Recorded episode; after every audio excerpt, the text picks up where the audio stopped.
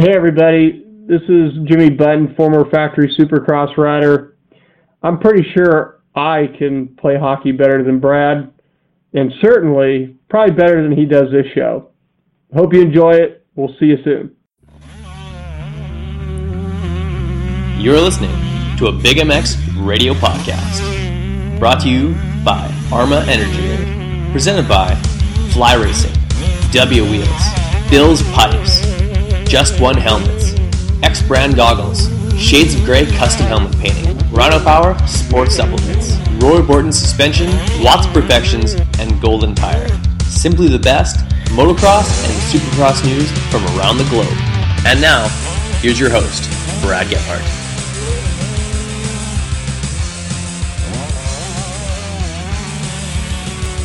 Welcome to the Arma Energy Drink Big MX radio podcast show brought to you by Fly Racing, X Brand Goggles, Moto Ice, Moto Wrap, Motool, Just One Helmets, Bill's Pipes, W Wheels, and of course, Roy Borton Suspension Systems. I am your host, Brad Gebhart. With us on the line, number 132 in your program, number one in your hearts, Billy Laninovich. Billy, how's it going? I'm doing good. Just hanging out here in Florida. Down in Florida, where uh, where Bike Week comes to call, and uh, every single year it's a place to be, and uh, and and you're there. You're down there. Uh, judging by your uh, your social media, uh, you've gotten an invitation and accepted it to head down to the Baker's factory to help some of your riders spin some laps. Yeah, well, I, we came out with Alex um, to go to Atlanta Supercross. So him and his dad uh, wanted me to come out there and just kind of talk them through it all. It's, it's very stressful and there's a lot of pressure and just try to keep them in the right frame of mind. And so um, we did that, and then I came up with the idea that we should stay in Florida while we're here and get ready for for Daytona. And so Daytona is one of the gnarliest tracks that anybody could ever ride, being a supercross track and pretty much an outdoor track. Yeah. So the dirt, they got five different dirts there, and so Tyler Keefe, the team manager uh, for the design, knows Aldon Baker very well, and he got that connection to get us out there and do some riding. And man, it couldn't be any better of riding, getting ready for Daytona. The track is awesome. You get to ride with Dungey, Anderson, and um, Musquin, and all those guys. So Justin Hill. So he's uh, definitely got an edge on it right now rather than being in California riding, trying to get ready for it. Absolutely, a little bit of a uh, an old school approach to uh, to racing Daytona, as uh, I know uh, a lot of guys used to either drive the series or uh, when it did go to Florida, guys would stay at each other's houses and put some time in. Being the fact that, uh, like you said, Daytona completely different than any other Supercross. Although most would admit that nowadays it's a little bit more Supercrossy than maybe like even five or six years previous, but still a very a different monster in and of itself. And um, hopefully, Alex was able to d- do his best impression of a sponge, and uh, and it'll show come Saturday night. Oh yeah, he uh, he's comfortable. Get him here acclimated to the weather and the time change that we have, and just trying to get him as comfortable as possible. Um, being at a professional level, it's it's tough. It's not easy. It's one of the hardest sports in the world, uh, mentally and physically. So I thought if we can get out here and do this, that would give him a little bit of an edge to be um, comfortable. And so excited about. He's been riding very, very good out here. Even two weeks before Supercross, he had made a step up in his whole program, and and then went to Atlanta. I didn't expect him to finish in the top ten. I knew he could, but being his first race, I just figured go out there and just finish, stay healthy, and he blew my mind and now we're coming out here riding with um, at the Baker factory, and he stepped it up another level this week. So I think he's building his confidence up, and uh, I'm I'm really excited for him to to uh, race Daytona. Totally agree. And after a uh, an up and down outdoor season this last year, uh, many people had questions as to what uh, Alex was going to be bringing to the table once the, the series went east.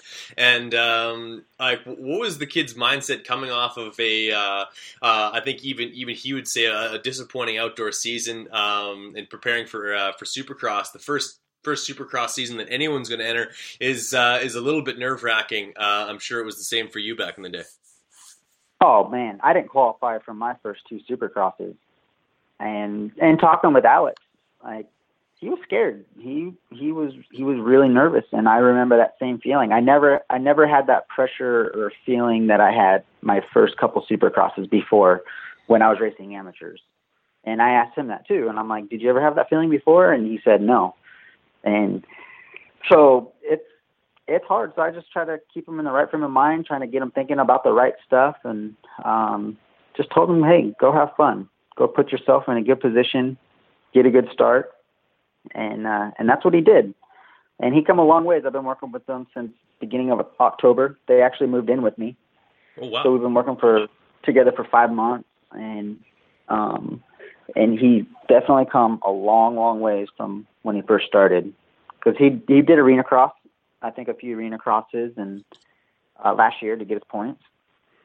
And not sure. I don't think it went too well. I think he had a couple big crashes, and so he was a little a little nervous. But I think what was hurting him was some of his technique on the bike was causing him to to crash like that. So we put in a lot of work the last five months, and he's looking good. I'm very proud of him. He's a hard worker, harder than hard, works harder than anyone else that I know of. So he wants it. He's dedicated, and that kid is focused. Well, part of uh, part of having the skill set that you possess, uh, I, am sure, as uh, the the twilight of your career uh, approached, uh, you saw the opportunity to uh, to pass on your knowledge to to the next generation of kids. Um, and everyone's different. Uh, when you ha- you come to a kid like Alex, was it uh, as soon as you saw the kid ride? Was there a, a few glaring things you know, like like almost like stepping immediately? I know how to fix this, uh, or uh, or was it more of a uh, deconstructor rider, put it back together uh, the the best way you know how? No, I mean any professional motorcycle knows how to ride a dirt bike. their technique might not be on point. Yeah. So with Alex, kid was fast um, a little out of control at times.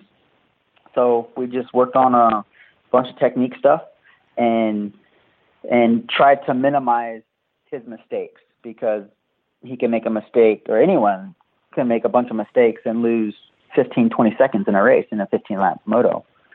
So we really worked on minimizing those mistakes and being more consistent. And um, I think that's why he did what he did at Atlanta came in ninth. I mean, he that was probably his best 15 or 20 lap moto he's done. Period. He was so consistent and smooth. So, and that's what it's all about: being consistent, just like Dungey. Dungey's aggressive, but he's very smooth and he doesn't make a lot of mistakes. Well, that that uh, brings up one of the things that I wanted to touch on. That was uh, after the commercial break, but you mentioned him already. Uh, is Ryan Dungey, a guy that uh, you've seen uh, come up from from a B rider entering the the pros to eventually uh, doing some some East Coast rounds um, with Supercross back when you were on the MDK KTM. Um, when you first saw uh, Ryan Dungey racing those uh, select rounds on a 450, um, did you do you see any glimpses of what would become uh, as uh, you, you, definitely saw this last week um, at the Baker's Factory? Uh, no, obviously not. I wasn't thinking about Dungey. Um, actually, I think his first year he came in, we raced uh, East Coast together in 2007. Okay. He either started in 2006 or I think it's 2006, and then we raced together in 2007. Yeah. So right now I'm kind of a fan looking in. Back then I was racing, so yeah, I wasn't competitor. focused on him. I care less about him back then. So yeah, but yeah, the guy is phenomenal, and he's had a lot of good stuff happen. He's stayed healthy is pretty much his whole career, and that's huge. When you yeah. get hurt, um, keep getting hurt and hurt and hurt, it it does something to you. So he was able to. I think he's only had one injury, collarbone maybe, and he's got a strong base. He's able to be able to train year in and year out and build a base. That's why he's so fit on a bike, and uh, and then he's just naturally talented, and he's got a very very smooth style. And he and this year, or last year, I think it was this year last year, you we really saw the aggression out of him because he wouldn't really stuff anybody in the corners. He tried to get around them clean, and now you see him put it into the inside of those guys, and he's super aggressive. Well, after all those years of building up that base, as you mentioned, I feel like you'd be you'd feel more comfortable being more aggressive uh, because, uh, like you said, you, have got that comfort zone, and um, like Dungey's uh, drafting off of um, years of, of, of, building up that base and building up uh, confidence yep. on the motorcycle. Whereas uh, a guy like, um, even honestly, a guy like yourself throughout your career, um, I, I, I'd venture to guess. I don't know if you ever had more than eight or nine months of uh, of solid run up to uh, of any series. Yeah, um, yeah, that's a good question. I don't know. Um, I pretty much got uh, I had a knee injury just about. Well, I've had four knee injuries and uh, ACL reconstruction. So I I think I finished 05 was my, the only season I was able to finish. And so and injuries suck, man. It takes yeah. a lot out of you, and you start from zero. You can't keep building, building, building, and get hurt and go back to zero, and then you're starting all over again. Where Dungey has been able to build every single year. Fair enough. No, so um, one of the things that I wanted to ask was uh, about these these kids that come out of uh, uh, training facilities. Uh, we see the videos, we see the uh, the segments where these kids got like video game style tracks and they've got video game style speed. But the thing is, in a video game, when you hit the ground, your guy pops up back, uh, and goes fast as ever. Um, but um, you see more and more of these kids coming out of the amateurs that uh, they've got this these this video game style uh, speed, but uh, they hit the ground and they don't pop back up uh, after too many. Um, as a as an educator of, motocross, uh, what role do you play in kind of grabbing a few of these kids and uh, and, and, cleaning up the technique before uh, they turn themselves into uh, um, a laundry list of injuries? Yeah, uh, well, it's not really me picking them up; it's them coming to me. I've yeah. never actually gone to a rider. Um, actually, I did that with Matt. I went to him up to the thing and. Um, I just said, hey man, if you need any help, and he's like, yeah, I would love it. So that was actually the first rider I've ever gone to. But other than that, all the other riders have always come to me for it. But it plays a huge part. Um, I think those training facilities are good because they're riding with a bunch of good riders, but they don't have good coaches there. Um, so I think technique should help a rider more yeah. than going to a facility which I hopefully one day will have my own facility in California. That's my plan, but okay, we'll see where that goes. well, as far as the, the the facilities go, I see volume, and it's it's you see tons of riding, and regardless, like uh, if you put in X number of hours on a bike, you will get like you, will get the comfort level to go X amount fast, but uh, whether or not you have the uh, the experience and the knowledge to uh, like save it when needed, and um, you you know what I mean? Like there's there's there's kids literally that I've talked to that like 18 months ago were like on an 80 in the B class or like like getting getting lapped and all of a sudden they just put in tons of time. They're on a 250F aluminum frame, uh, fuel injected, and uh, they're hucking Supercross triples. And I'm like, is that is that is that too steep of a curve? And are, you know what I mean? Um, no, not necessarily. Uh, it seems like everyone's starting to ride Supercross a little bit earlier. I remember when I was on 80s, um, Mike Craig had had a Supercross track built in Ramona, and I used to ride there on 80s, and I think that probably helped me a, a quite a bit with my timing and mm-hmm. and jumping and stuff. So I don't think it's too early that they're riding or whatever, but um, it's all experience. It's just riding time. But you got to be smart about it too. You don't want to go out there and ride for five hours and burn five gallons of gas every day because you got to put the work in off the bike too. You got the gym, cycling, mountain biking, swimming, whatever else you're doing off the bike. So you got to be really smart on that. You can't go out and push it as hard as you can every day, or you're just going to wear your body down and you're going to go backwards. Couldn't agree more. So uh, let's talk a little bit about uh, Matt Bisceglia, a guy who uh, um, last year with uh, he's with Geico, I believe, correct? Yep. No, Geico. Yeah, Geico. Uh, yep. And and now with with his uh, the brand new Suzuki team, making that that switch over to that team and uh, and honestly, uh, showing some great speed, uh, moving up towards the uh, the East Coast. Um, when you approached him, uh, what were some of the the, the most glaring uh, issues that he had with either technique or uh, getting around the racetrack, where you were able to kind of open his eyes to? Um, I think the biggest thing was his throttle control through the corners. Matt really likes to just dump the clutch and get on the gas hard, where I like to carry my momentum into the corners and through it. That way I don't have to get on the gas so hard, kind of like a Dungey style, really Yeah. smooth. Two stroke and style. so, yeah, yeah, and uh, so that's what I had to work on with Matt. And dude, there's so many things: staying over the front of the bike in the corners, um, looking ahead, keeping your elbows up. There's a lot of things. So, but I think the most thing with Matt was just carrying that momentum into the corners and keeping that momentum going forward instead of stopping and going, stopping and going. Every time you stop in a corner, you just lost a quarter of a second, half a second, or whatever it is. Uh, of the things that you just listed, uh, is there something that uh, you yourself uh, had to work on uh, all the time while you were doing, uh, well, during your professional career? Maybe even something that you still are having to remind yourself to do? Because for my money, I don't know too many people that have the the skill and kind of effortlessness on, on the motorcycle. Um, proof in the fact that uh, I believe your your final full year of, of racing was 2011, 12.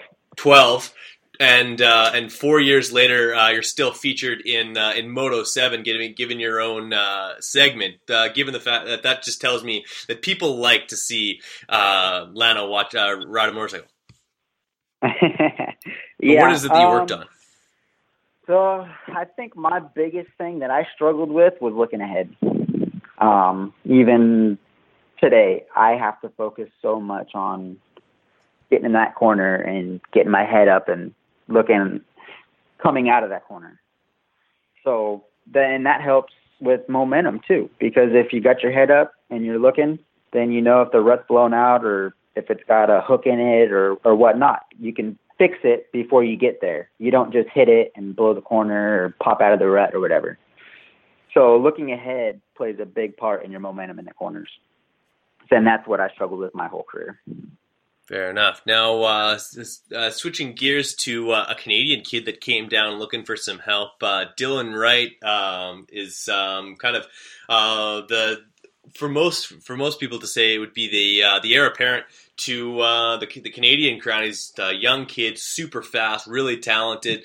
Uh, subscribes to the Canadian uh, tradition of only racing ten weekends a year, which to me is uh, a little bit of mind boggling but uh, um, nevertheless came down and, and and was showing some serious speed. Yeah, no, Dylan. I actually met Dylan for the first time. I went up to Canada and worked with a kid in 2010, and Dylan was just riding Husky 125s back then. I think he was only 14 years old, and so that was the first time that I met Dylan and his dad, and and we kind of stayed in contact a little bit through those years. And I hadn't really talked to him or heard much about Dylan, and his dad contacted me a few months ago and asked if um, if I had time to work with him, and I said yeah. And so the the first time that I saw him ride, I was shocked. I couldn't believe how fast he was. So got to talking with him and asked him how he did at the Canadian Nationals, and I think he said he got some podiums. And so kid's a great rider, very good. He's talented and he works hard. And I think he's got a good career if he can stay healthy and go out this year, get some results, maybe come out and do some American races, and hopefully get a ride. I know that's his goal is to to get a ride out here and start riding Supercross and outdoors. Yeah, following the footsteps of uh, of JSR, or even more uh, more recently Cole Thompson, a kid who's uh, shown some serious speed out of Ontario and uh, and doing well on the West Coast. Yeah, yeah, yeah. I think Dylan, if he um, goes out, gets some confidence, I think he can. I think he could be in the top three in the championship, and uh, if he can come out here and put in some top ten results, I think he'll open some eyes, and I think he'll he's going to be a good rider one day, very good rider here in the states. Right on. Well, uh, uh, we're going to go to commercial here on the Big MX Radio Podcast show brought to you by Bill's Pipes. But when we come back, we're going to talk a little bit more about uh, uh, 250 East Supercross, as well as uh, a couple more questions I had for the great Billy Laninovich. We'll be right back. Yo, what up? It's the Seven Deuce Deuce. You're on Big MX Radio. Hit the commercials. If there's one item to be picky about, it's choosing the right helmet. I'm Andrew Short, and I choose the F2 Carbon from Fly Racing. You too can wear the exact same helmet I wear, Trey Canard wears, Jimmy Albertson wears, and many others. The F2 Carbon is a helmet loaded with details that make a huge difference in comfort and safety. Lightweight materials, phenomenal airflow, and a super comfortable sweat absorbing liner, and generous eye port design to accommodate any goggle choice are just a few. And did I mention how super trick these helmets look? Straight off the shelf and onto the racetrack. If you are looking for one amazing helmet, look no further than the F2 Carbon from Fly Racing. For more information about Fly helmets and other products from Fly Racing, visit them on the web at flyracing.com. What's wrong, Jeff? I don't know, Jay. Well, you better fuel up with a nutritious breakfast with oats and bran. Oats and bran? I didn't think there was such a thing. That's what I used to think. Now, I start out every morning with a bowl of Amigos. For extreme kids like us. X-Racing Man, but more than bikes, what is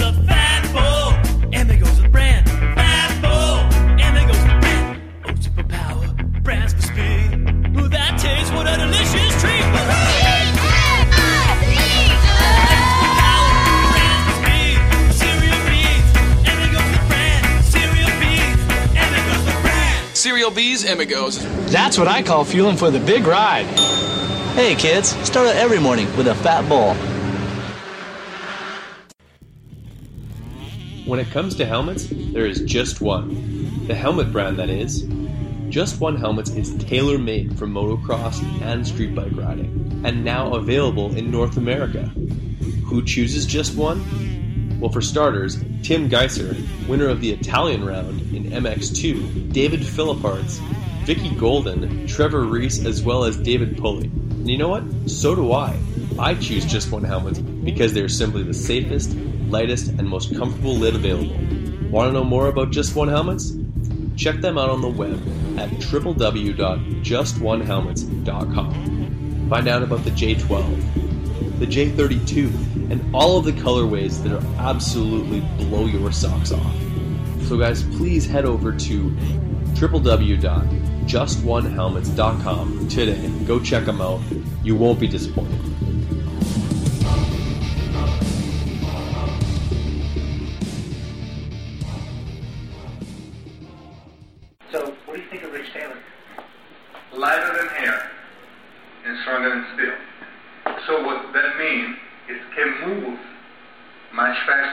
2014 X Brand Goggles is back and better than ever. From the Scatter X, Volcano, and Phantom Goggle, X Brand has the product to make you stand out on race day. The quality of X Brand products is second to none. Great lenses, incredible frame, and a strap that doesn't wear out. Great tear offs, zip off systems, nose guard, and more. Check out eksbrand.com for all of the accessories and pricing.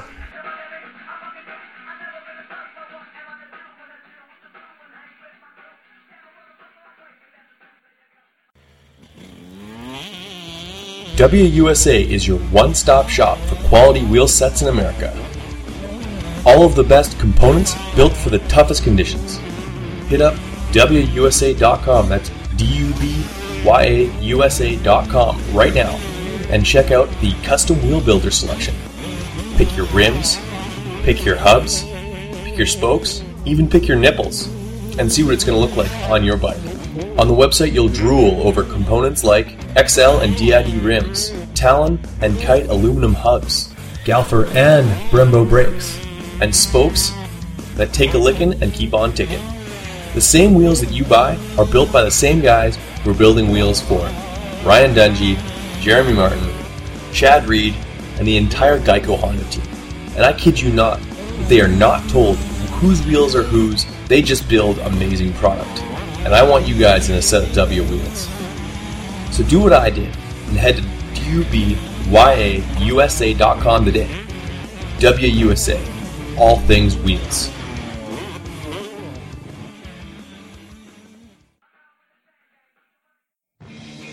What's up, guys? It's time to talk a little bit about Roy Borden Race. He's the performance specialist suspension, making a motor work, balancing a bike, or just maintenance. He's got the tools and know how to make sure that your bike is ready on race day or practice. Roy Borden has strength in years of experience and the best technology and best tools at his disposal. Whether you're getting your forks redone, seals, or a full full blown rebuild on your forks or, or shock. Call up Roy Borden today at 204 633 2722.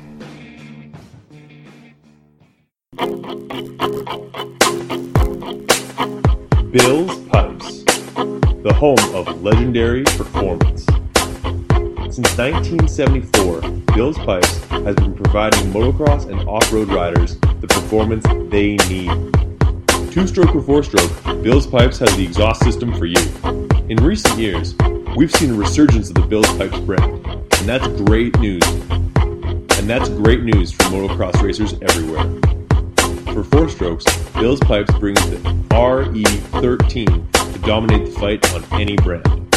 For you two stroke guys, the MX2 Bill's Pipes exhaust system is the right one for the job and comes in works, nickel, and the all new cone look finish that'll turn heads all day long.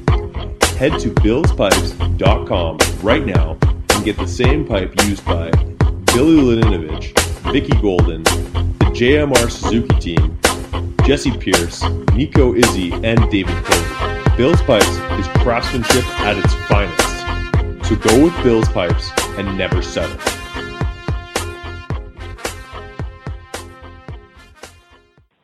Yo, this is the Seven Deuce Deuce.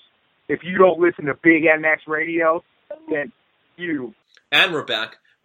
Big MX radio podcast show brought to you by Fly Racing, still on the line with Billy Laninovich. And uh, Billy, uh, just as a quick question, uh, as far as uh, your Kawasaki is concerned, I'm not too sure if there's uh, there's a, a more ni- more nicely appointed motorcycle uh, in the pits than yours when it comes to um, going out. And um, this summer, more than any, we've had a lot of rain in the hills. Have you been able to get that thing uncorked at all? Oh man, I haven't. I haven't been doing really any riding. Uh, past the past month, I've ridden three times.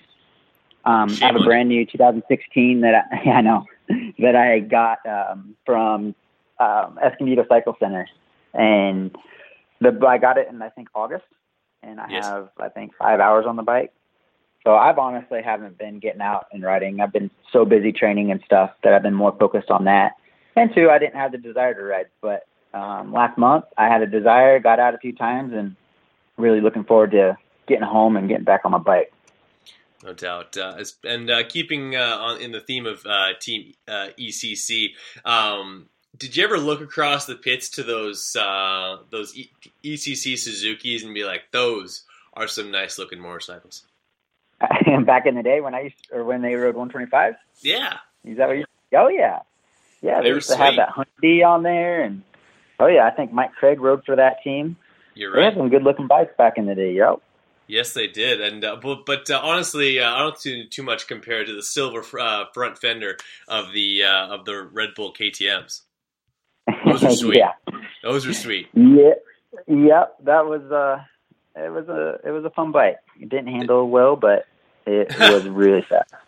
Those uh, well, like the those bikes inspired a local shop to uh, have theirs uh, their bikes uh, look very similar. They went even as far to uh, go with blue handguards, which were complete. Uh, Nice. uh, kind of completed the look, but. Uh, um, Let's let's talk a little bit more about uh, Lano MX and um, kind of like it, the evolution of it. Uh, I see now that you've uh, you've you've been working with uh, for, with Lano, or you've been you have been Lano MX for about uh, well about four or five years now.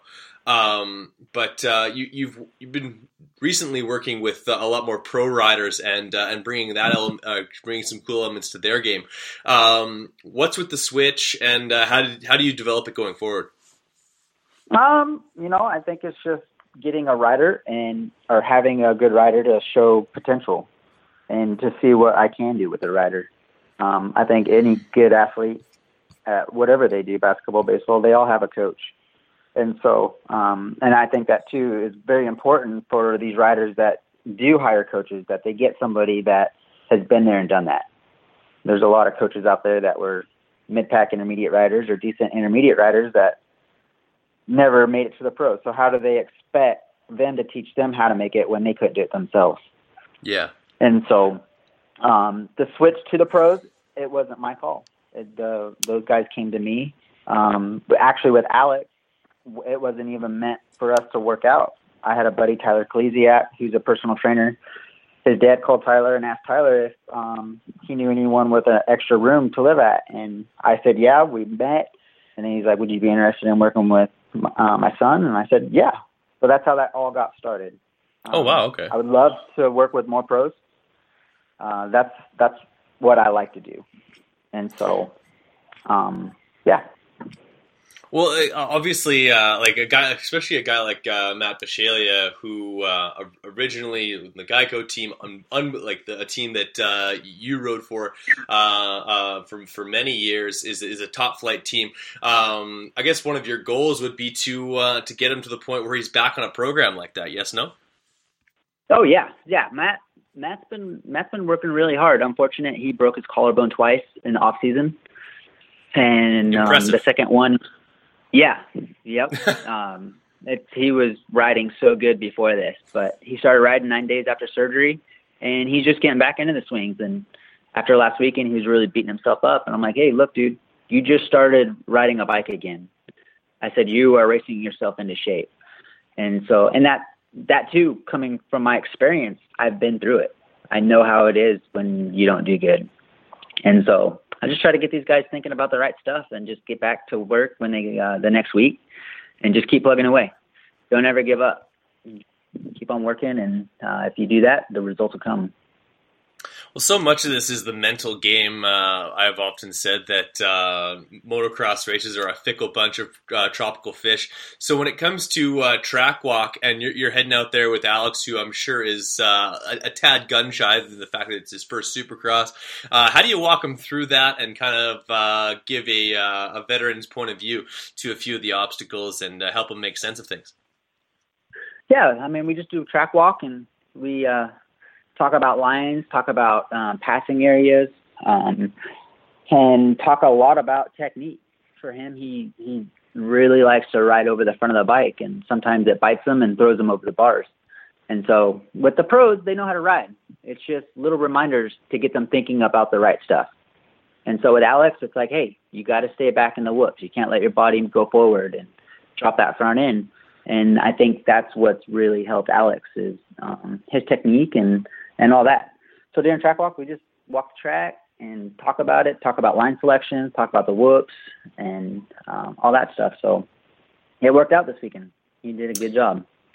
So uh, one of the things that like, some of the guys were complaining about this year or this uh, this last weekend was that uh, the whoops, the fir- especially the first set that they ran into, were completely different uh, after like the one after the the ones after the wall were completely different than the ones that they rode in practice. Um, can you relate to that at all uh, throughout your uh, your tenure? I know the the track changes are, are always something that happens in Supercross, but whoop section is a little bit a little bit more dangerous than maybe changing up a, a jump face or something like that because uh, you guys uh, go in there with full commitment. Yeah, well, when you go to when you go do practice, the track's supposed to be similar. Obviously, it's going to be prepped and smoother for the heat races. Um, so yeah, I thought that it, it, wasn't the whoops after the wall that were different. It was the ones after the finish line. Okay, yeah. Um, practice or track walk, the whoops were really rolled. They weren't deep and steep.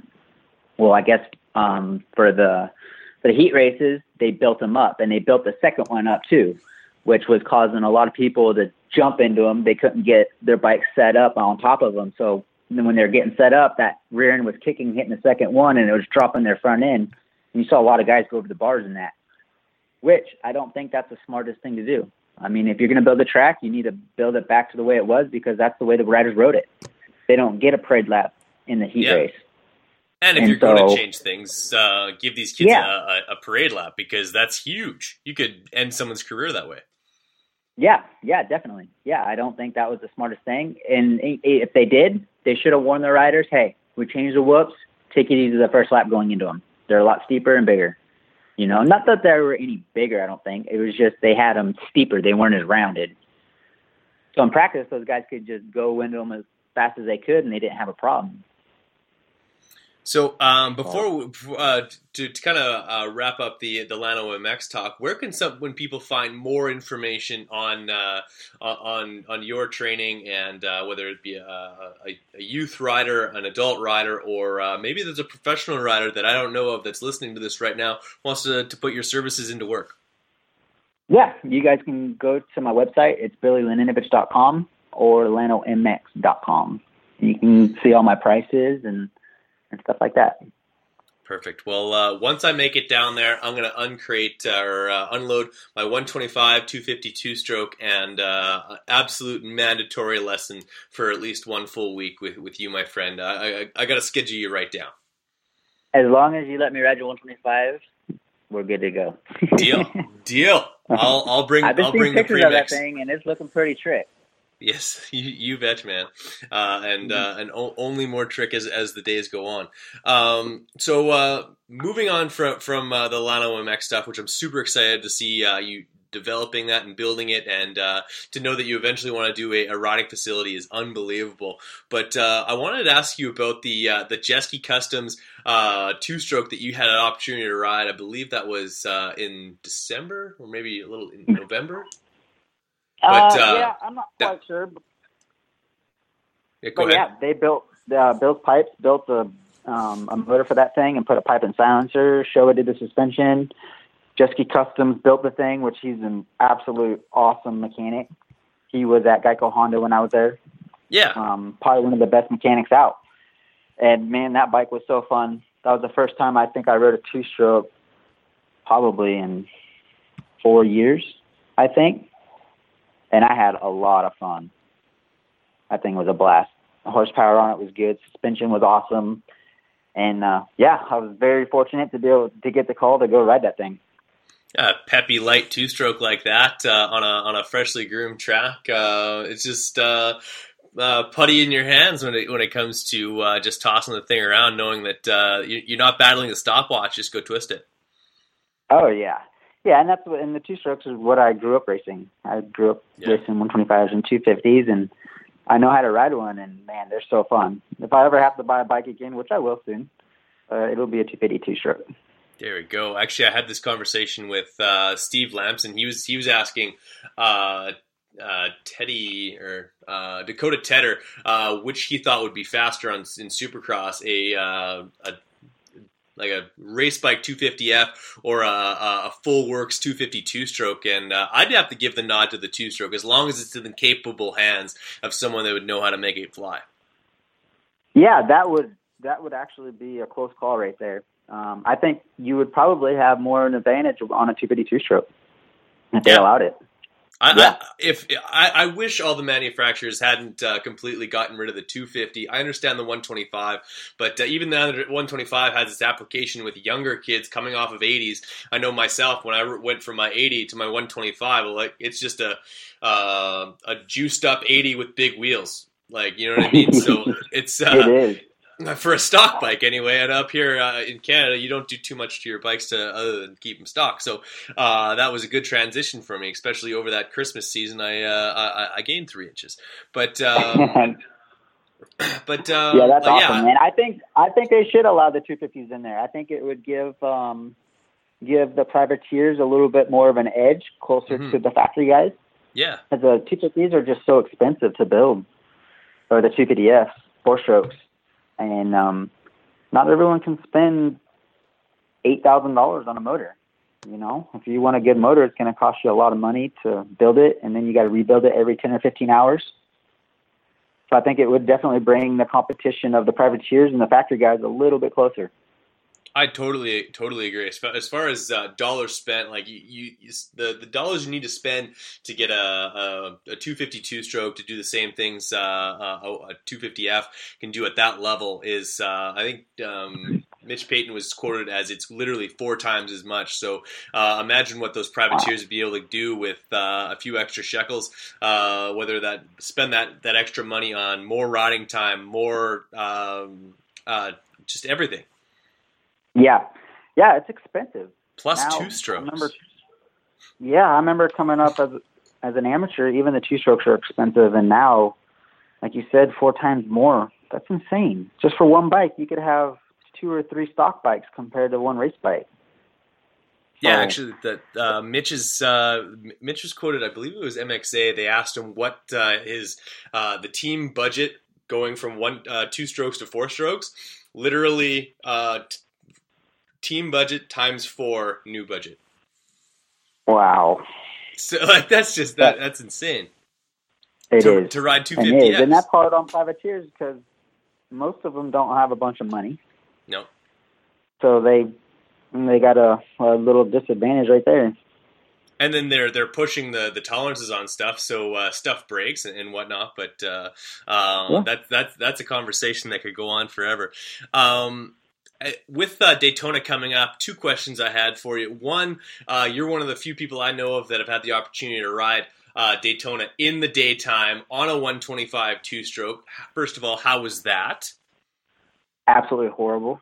Awesome. My first supercross, yeah, it was bad. It was I was I was really embarrassed. Was that 30 guys on the line? California, I did I think uh, maybe five, six supercrosses before that, or five supercrosses before that. That was before when you weren't in the top ten, you could go race the East Coast. That's right. And so they threw me in the East Coast to go race. And man, I remember I jumped the triple in the rut. There was a rut all the way up the triple face, and I jumped it. And twice I didn't even land on the landing. I landed off the track on the side of the landing. And I just felt like the biggest goon rider. And that just shows, even as a professional rider, how hard that track actually is. Yeah, a, a guy who's uh, prided for having uh, unmatched skill on the bike, uh, getting uh, getting all out of sorts over uh, over a particular track. That's pretty impressive.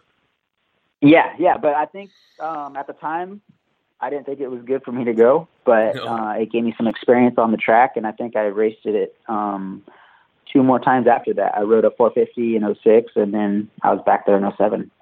Fair enough.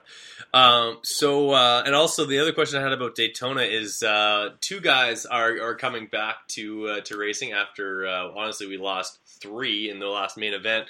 Um, Nick Wey and Josh Grant. First of all, who's going to do better, and um, which, which to which rider does uh, Daytona kind of favor as far as uh, riding style goes?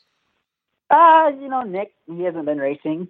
Well, I guess both of them haven't, but uh, Josh Grant for sure. Um, Josh is a, a fabulous outdoor rider. He's had a lot of success, I believe, in Daytona. So I think he's I really he looking forward once. to this race. Yeah, yeah. I think he won it So- the year that him and Hansen uh, got together in the last lap. Yep, yep, that's right. And so he's got he's good there. He's fast. Um, I think he's been riding. I think he's been training. So I would put him up there in that top seven, top ten position.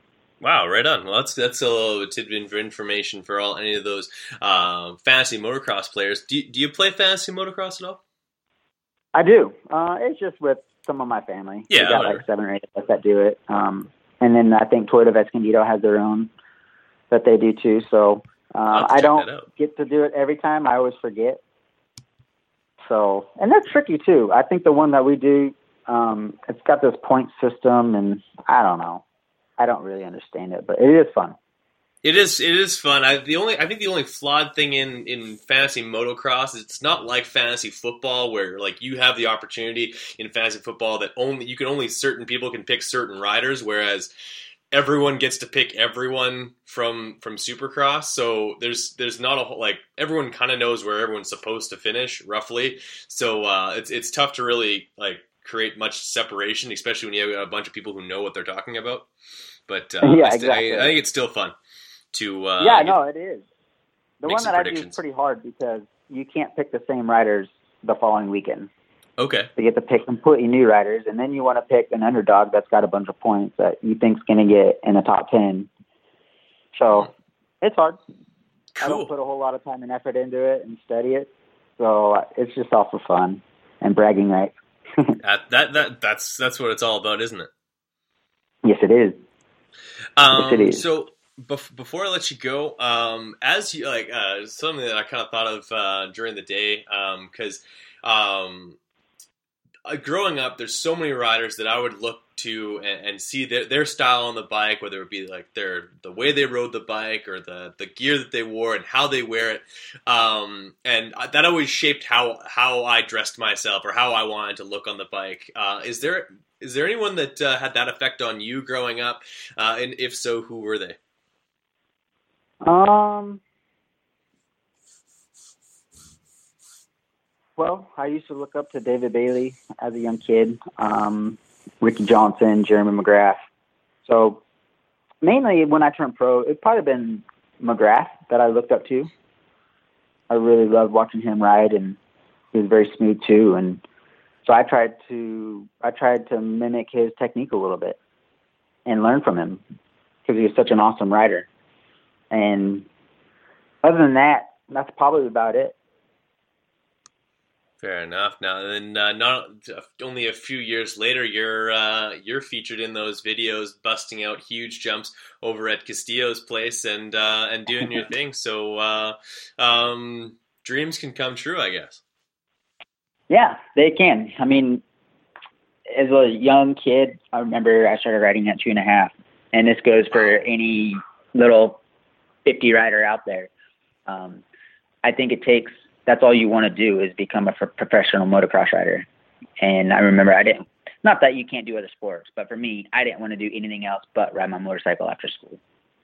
And, um, and it worked for me. And it takes a lot of hard work, takes some talent. And I think God's got to give you a talent to, to be able to ride in this sport.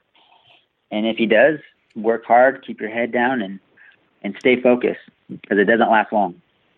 No doubt. Uh, yeah, like the I can't even imagine what the the average length of a, of a professional career, but it's not nearly long enough. Um, uh, just released, I believe today was an article with uh, with Brandon Dunn in Transworld Motocross magazine, uh, kind of the, the rebirth of the Bills Pipes brand, a brand that uh, has embraced you in in, uh, in, in, recent uh, in recent months. Um, can you can you give us any uh, like kind of insight on, on your working with them and how how like honestly, for for me, I love working with Brandon over at Bills, and it's a great company to be associated with. Oh yeah, Brandon's awesome. He's the one that got me hooked up with those guys from the beginning. Um, so I know they're putting a lot of work. Every time I go down there, they're dynoing uh, new exhaust, and they just built me a new exhaust for my uh, 2016 KX450. And man, did it open that bike up! It's an awesome exhaust. It's loud. I love it it's a little bit louder than normal because I have a shorty exhaust. But yes, they uh, they're coming a long ways, and I think um, hopefully in the next couple of years uh, they might maybe have their own race team. I don't know. Absolutely love to see that, and I'd also love to see them start making Kawasaki stuff so I can put it on my bike, Brandon. Um, but uh, um, but that that will come with time. But uh, Billy Laninovich, it's always a pleasure to uh, sit down with you, talk moto, and uh, as always, it has been. Um, I w- wish you all the best in the rest of your time in uh, in Florida. Um, enjoy the pool, enjoy the races, enjoy Bike Week, and, uh, and, and have fun out there. Awesome, Brad. Thanks so much for having me on again. I want to get a shout out all my fans. Thank you yeah. so much. You guys are the best. Um, Escondido Cycle Center, Toyota Escondido, Gentronics, Split Designs, Bills Pipes, Troy Designs, Rad, Man- Rad Manufacturing, LKI Clothing, Garnet, uh, Factory Metalworks, Flow Motorsports, Showa Dunlop, Maxima, uh, DT1, Icon Sports. Everyone that's been behind me, thank you so much. You guys are a huge blessing and still allow me to do something that I love. Right on, man. Well, uh, don't hang up just yet for podcast sake we'll we'll cut it off right there. Awesome. Thank you, Brad. Thank you for listening to the Big MX podcast, brought to you by X Brand Goggles. Be sure to check out our archive for episodes you may have missed. Check out our website at bigmxradio.com for more content.